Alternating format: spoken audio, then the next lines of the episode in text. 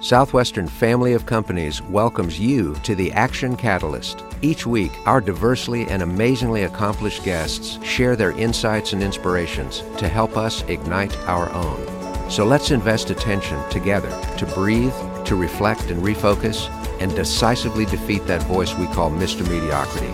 Then let's enjoy moving forward to make a positive difference in our world. Today's guest is Joel Green, Chief Executive Officer of Pro Level Training, the National Director of Nike Sports Camps, a former professional basketball player, and a renowned motivational speaker. A thought leader in the motivational category, Joel has a B A in psychology from Rider University, and brings his wisdom to business owners, entrepreneurs, and young audiences. Joel's book, Filtering, The Way to Extract Strength from the Struggle, is out now. We hope you enjoy. Joel Green, welcome to the Action Catalyst. Uh, thanks for having me on. I appreciate it. It's going to be a lot of fun to learn more about your new book that's out now called Filtering. I'm really curious about that concept. But I wonder if you could take us back in a little bit of a mini biography of your life and, and share some of those major pivot points where things were going in a certain direction and something happened to make you move in a different direction.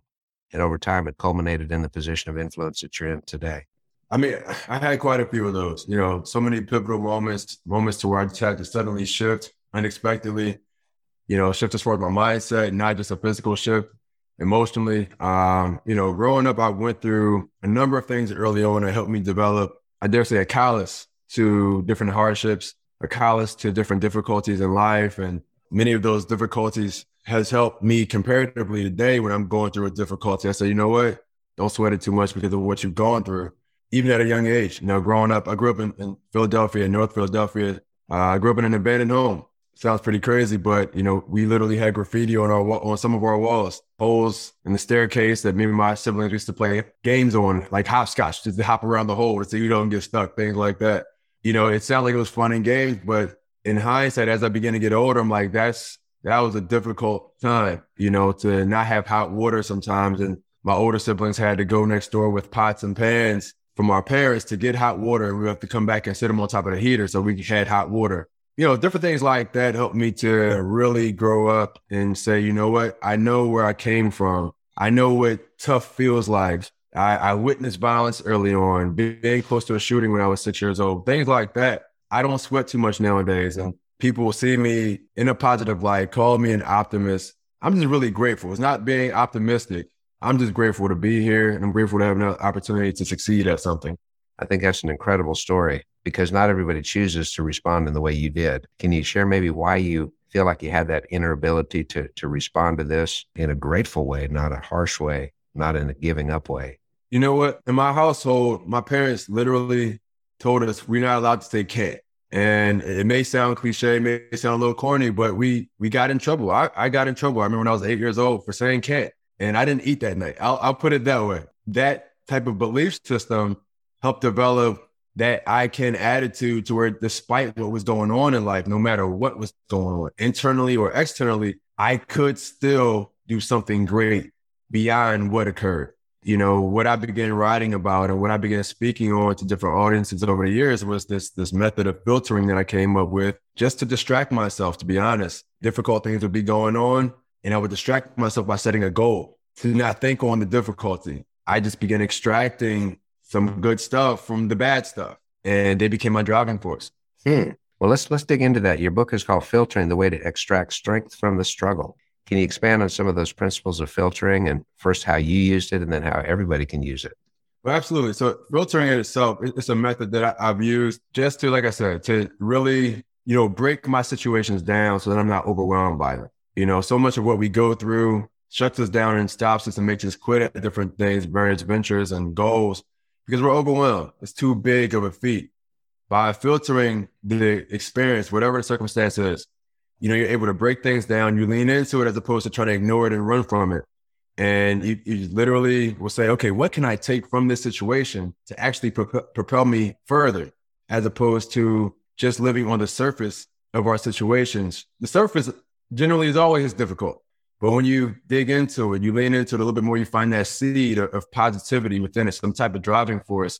And that comes by way of filtering and just breaking down your situations and learning how to properly make adjustments And as we do these, these things, we'll start to see so many opportunities that exist within things that seems non-opportunistic. I'll, I'll put it that way, camouflage opportunities. That's something that I'm big on. There's so much in front of our eyes that we don't even see. And if, if we dare lean into them by way of filtering what we have going on, we'll actually gain foresight into what's taking place as opposed to going through something and having to wait on hindsight to reveal the answer to us.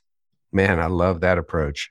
Honestly, it's a game for me now. And that's one thing I've been telling people. I said, life will become fun when the difficult isn't even a difficult thing for you anymore. Because now you even take those things on as a challenge to improve. You, you always see an opportunity to improve. I tell people now I'm undefeated. I win some and I learn some. I don't lose. I'm undefeated now. I win some and I learn some. That's a great way to put it. Now, I know along the way, you've hit numerous brick walls. What can you share with us on some ways to figure out what to do when our progress is completely stopped? Mm-hmm. Well, number one, be transparent. You know, be transparent with yourself to begin with, not just with other people. You know, we always talk about transparency with, you know, with other people and being open and honest. You have to do that with yourself first. And if you don't start there, even when you talk to someone else, it won't fully come out. So when we hit a brick wall, realize, okay, something got me. I, I'm stuck. And I understand that. I notice it now. It's a proper, the perfect time to try and make an adjustment and, and not allow for that, that difficulty, that obstacle, that failure to, to be an end point. It has to be a midpoint, and realizing that you're just literally in a process right now. That's how I look at every failure. I, I literally see it as a, as a midpoint for me. It's never an end point. That is so great, because that forces you to realize there's going to be a sun coming up tomorrow. There is something after this thing. It's not an end, it's a midpoint. That's a great mindset to take to it. I try to remind myself as fast as I possibly can. That's the thing too, and I speak on that often. We have to remind ourselves as quick as we possibly can that it's a process, it's a process, it's a process, as opposed to this was it. As soon as I'm able to remind myself of that, I take one more step forward, and that's all I need half the time. Well, that's true. That one more step can often be the difference maker. Joel, how do, how do you keep growing personally? I mean, you've had careers as a professional basketball player. You're a highly successful entrepreneur with uh, pro level training, expanding into many different states, all parts of the world eventually. You're very recognizable as a product spokesperson and model. You're a speaker. What do you do to, to avoid that sense of getting complacent and just kind of wanting to coast a bit? I don't know how this really sounds, but I celebrate less, right? I enjoy my moments, believe me. So I internally, I celebrate. But externally, I don't allow for the celebration to make me stagnant. I enjoy all that I do. I'm grateful for all that I'm able to achieve. I thank God for it, and then I keep moving forward. I know what it feels like to become complacent. I felt that as an athlete before, and I saw the resulting factor was I played a little worse the following season when I became complacent after a victory. And I said, okay, I did great, and I celebrated for, during the offseason, and I come back as a lesser athlete the next year. I said, okay, I'm not doing this again. I'm going to celebrate for, you know, a day or a moment, and I'm going to move on to the next goal. And that's one of the main things for me, to where when I achieve something, you know, I I, I try my best to, you know, to have a, a, a mindset of humility. You know, you've done this, great job. Don't be high on yourself. Another thing that also helps me out is having a heart of expectancy.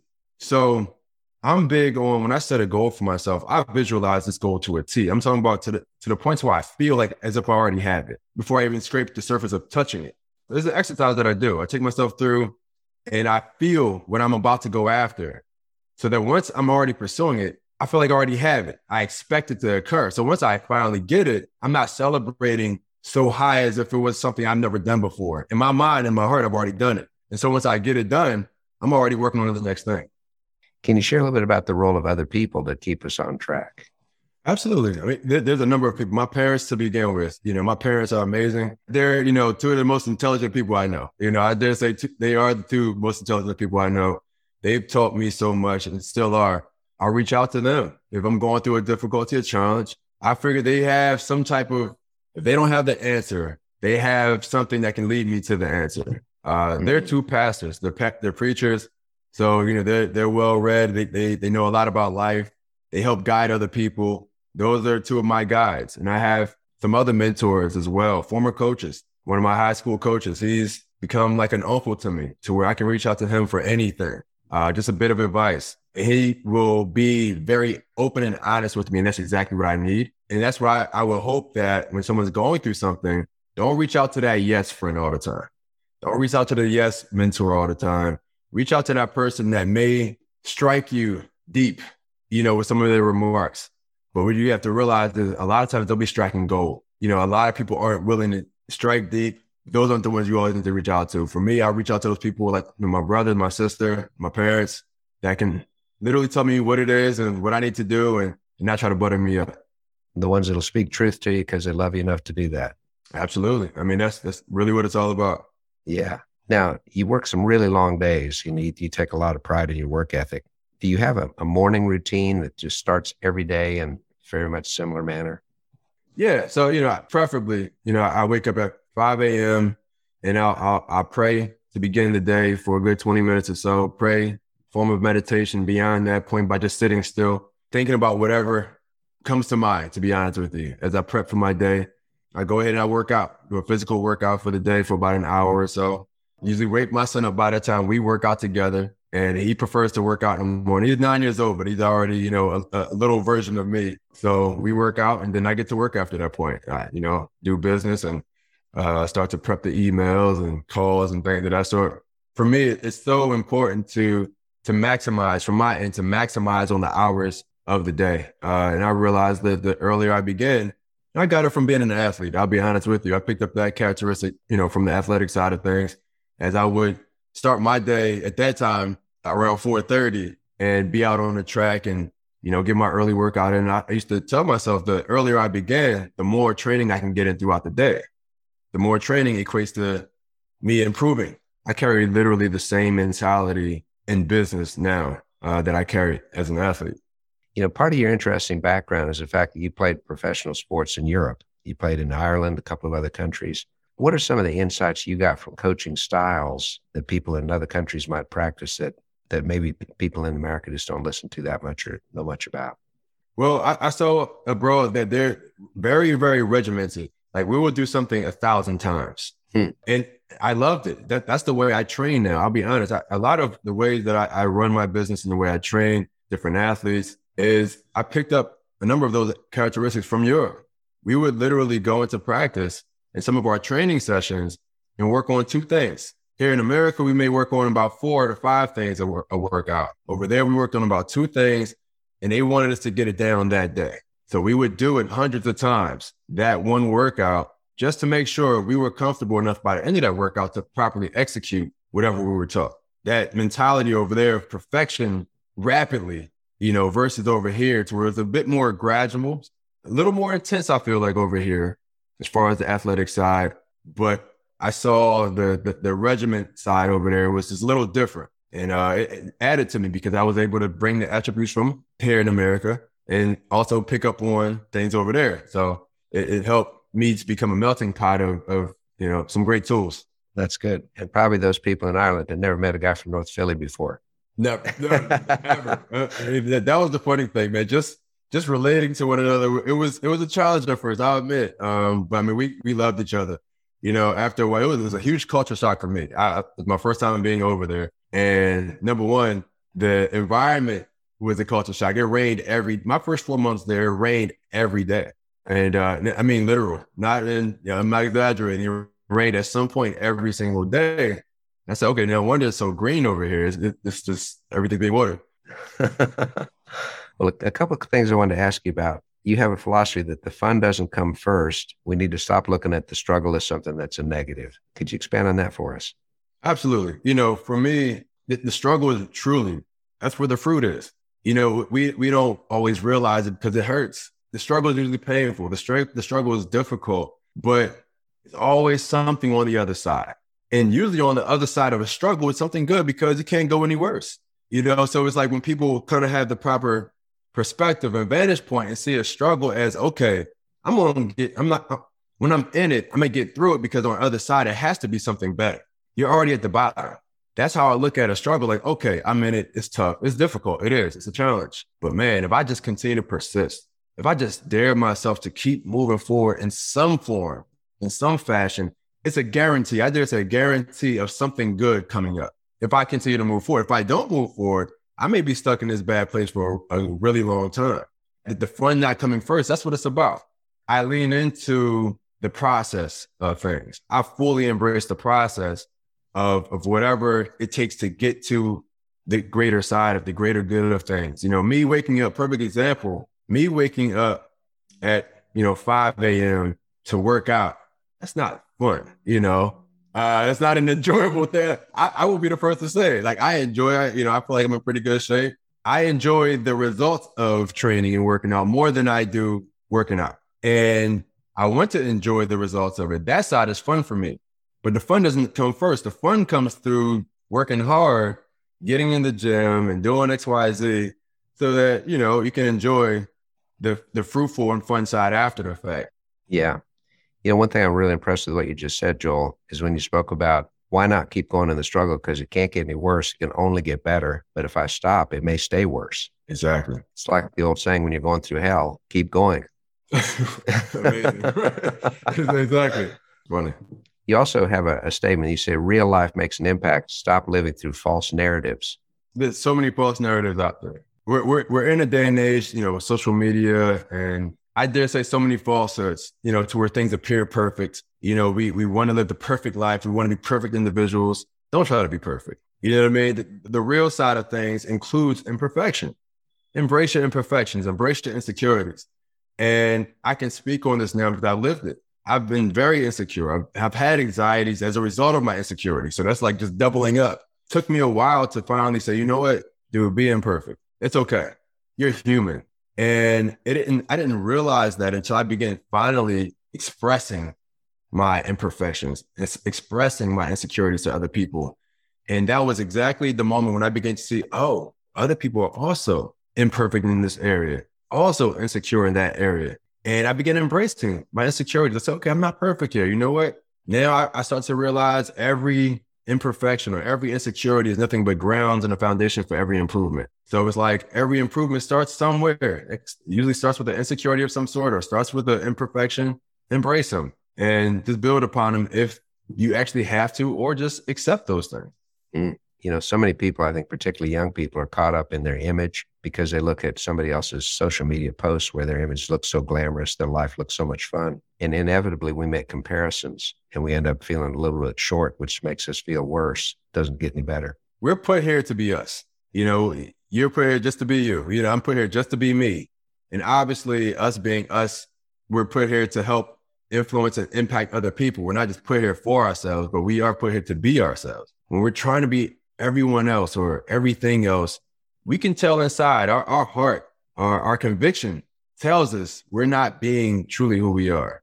I'll be honest. I, I have to remind myself of this today, you know, often, no, be you, you know, say what you would say, do what you would do. And, uh, you know, I had the most comfort at that point, which I guess is another benefit of staying busy. Because when you have a lot on you, there's just not enough energy to be somebody else and be yourself. that, that's, you're speaking the truth. I mean, that's, that's man. I mean, yeah, you, you don't have the time to to fake it. You don't have time to be, you know, outside of who you naturally are. And that's that's so true. Yeah. Well, I, I dig that. That makes a lot of sense. For sure. One other quick question. You, you talk about how you can train our brains to default to something instead of making excuses to default to some different pattern there. What, what do you mean by train our brain into a different default mode? Well, I mean, that's, that's a key thing. You know, that's something I've had to work on. I still work on as far as training myself to, to have my, my most ideal reaction by default. I've had talks with people to where it's like, you want to respond instead of reacting, right? So you want to have a greater response because a reaction is literally an action based off of what someone else made you do. So mm-hmm. that means they're in essence controlling what you do. Mm-hmm. And I don't like that. I don't like always reacting because now I'm not in full control of my actions. So I choose and prefer to respond because I feel like that's coming from me. And that comes by way of me training myself, you know, going through different situations to where I say, okay, take a quick second before you even have a response of any sort. That way it won't come out as an impulsive reaction. Training your default is not easy. It's not an easy thing to do. It takes you taking a moment before even acting in any way, just breathing, stopping, and thinking for a quick second. You know, we can think over thirty thoughts every second, you know, every minute rather. We can think up, you know, if we just take a minute, we can have so many thoughts, but we choose not to have to take a minute just to kind of process things, to breathe And for me, that was one of the main ways I trained my default response. And my default thinking was, okay, when something happens, take a moment for yourself to just process it. Literally take a minute, take, you know, thirty thoughts and see what you can come up with before you get back to the other person, before you react. That way you'll have a better response.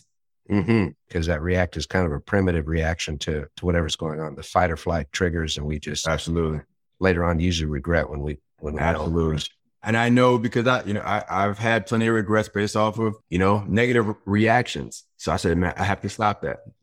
Oh, I think that's fantastic, Joel. One other kind of big category of things I hope you could touch on is some words of encouragement. You know, we we've got listeners from all around the world. Some of whom are just trucking through life. Things are just going brilliantly for them. They're happy with everything. On the other end of the spectrum, we got some people right now that are really struggling. They're just really down, really discouraged. What advice would you give to somebody that just doesn't know what to do next? But question the situation, you know, as opposed to just questioning why me or why God, or if they're religious, you know, whatever the case is, question the situation. But when painful circumstances come my way, I don't always just question the surface of what's going on. I try. It's not always easy, but I try to, to ask myself, what can I get from this? I know this is, you know, happening to me, but can I change my vantage point to see if it's happening for me? And that's a big thing, because when we're emotional, when we're in our feelings for too long, we forget that there's another side to what we're going through, or potentially another side. It doesn't seem that way. But when you begin to question the situation, as opposed to just questioning the surface of it. Oh, why did they do that to me? Or why is this going on? Why did my boss do that? Things like that. That's the surface. If you start to hold yourself accountable a little bit more and say, okay, what can I do to change right now that can help influence a change within what I'm going through? When we change, the things around us change. Mm. So if you lean into the situation and question the situation and say, okay, how can I change right now to help potentially better this situation? I, I know you'll come up with great answers. You'll come up with different people to reach out to. You'll start to realize that you have help, because you'll start to come up, you'll start to brainstorm. It's, that's what truly was taking place. That's what filtering is. Filtering is a creative brainstorming process to where you, again, you break the situation down, you question the situation so that you begin to really draw out the fruits from that situation. You start to have things revealed to you like, oh, wow, I didn't think about that. You know what? I met that person three months ago that I can actually, they gave me their card. I can reach out to them now. They, they're a therapist, or, okay, they're in that business. I'm struggling in my business right now on this facet, but th- they can help fill that void. But it takes us leaning into the situation and questioning how can we become better right then and there while everything feels worse. Woo, man, that is so great. Because what it's saying is if people to treat themselves like they're a victim of a circumstance, they're never going to get past it. Absolutely. But if instead they ask the question, what can I change about me? Because I think about how many times I personally have kind of shaken my fist at the world and said, this isn't fair. Why is this happening? It shouldn't be. But that doesn't get us anywhere. That's the main thing. I, I never forget. And it, it's, this comes up in my mind often. When I was seventeen years old, I lost my, tragically lost one of my older brothers. I, I was mad at the world. I was mad at just life for a moment. I, I dare say I was mad at God. You know, I, and I'm a religious person. And I never questioned God like that. I never questioned the world like that. I never questioned myself, like, why why is this going on? But there were things that he used to tell me to do, and I weren't, I wasn't doing them at the moment. Do better in school. Do better, you know, if you say you're serious and you want a scholarship to college, you have to do X, Y, and Z. He'd been around. He played basketball before me. He had a, he had a name for himself and things like that. So he knew what he was talking about. But I took things easy. I was a teenager. But when he when he passed away, I said, okay. After a while, this wasn't immediate, but what can I do? Number one, to take my mind off of these things. Like I said, I used to set goals as distractions for myself. But what can I do to help improve this, this situation that I'm going through? That can help alleviate this pain a little bit. And the moment I questioned the situation and put myself in the forefront of the change, that's when things changed. And I began studying more. And I made the honor roll for the first time in my life. This was my senior year of high school. It took me twelve years to finally make the honor roll. And I made it two months after he passed away for the first time ever. And then I also earned multiple Division One scholarship offers two months later. So the moment I held myself accountable for the change that I wanted to see, that's when the change came. Fantastic. Joel, time with you flies, my friend. This is just terrific conversation. I want to thank you for everything you shared, it's inspired me. I know it's inspired our listeners. Uh, thanks so much. I, I really and truly appreciate it. Thanks for having me on. If you enjoyed this podcast, please make sure to subscribe. To stay updated on everything that the Action Catalyst is up to, make sure to follow us on Facebook and Instagram at Action Catalyst Podcast and Twitter at Catalyst underscore Action. Thanks for listening.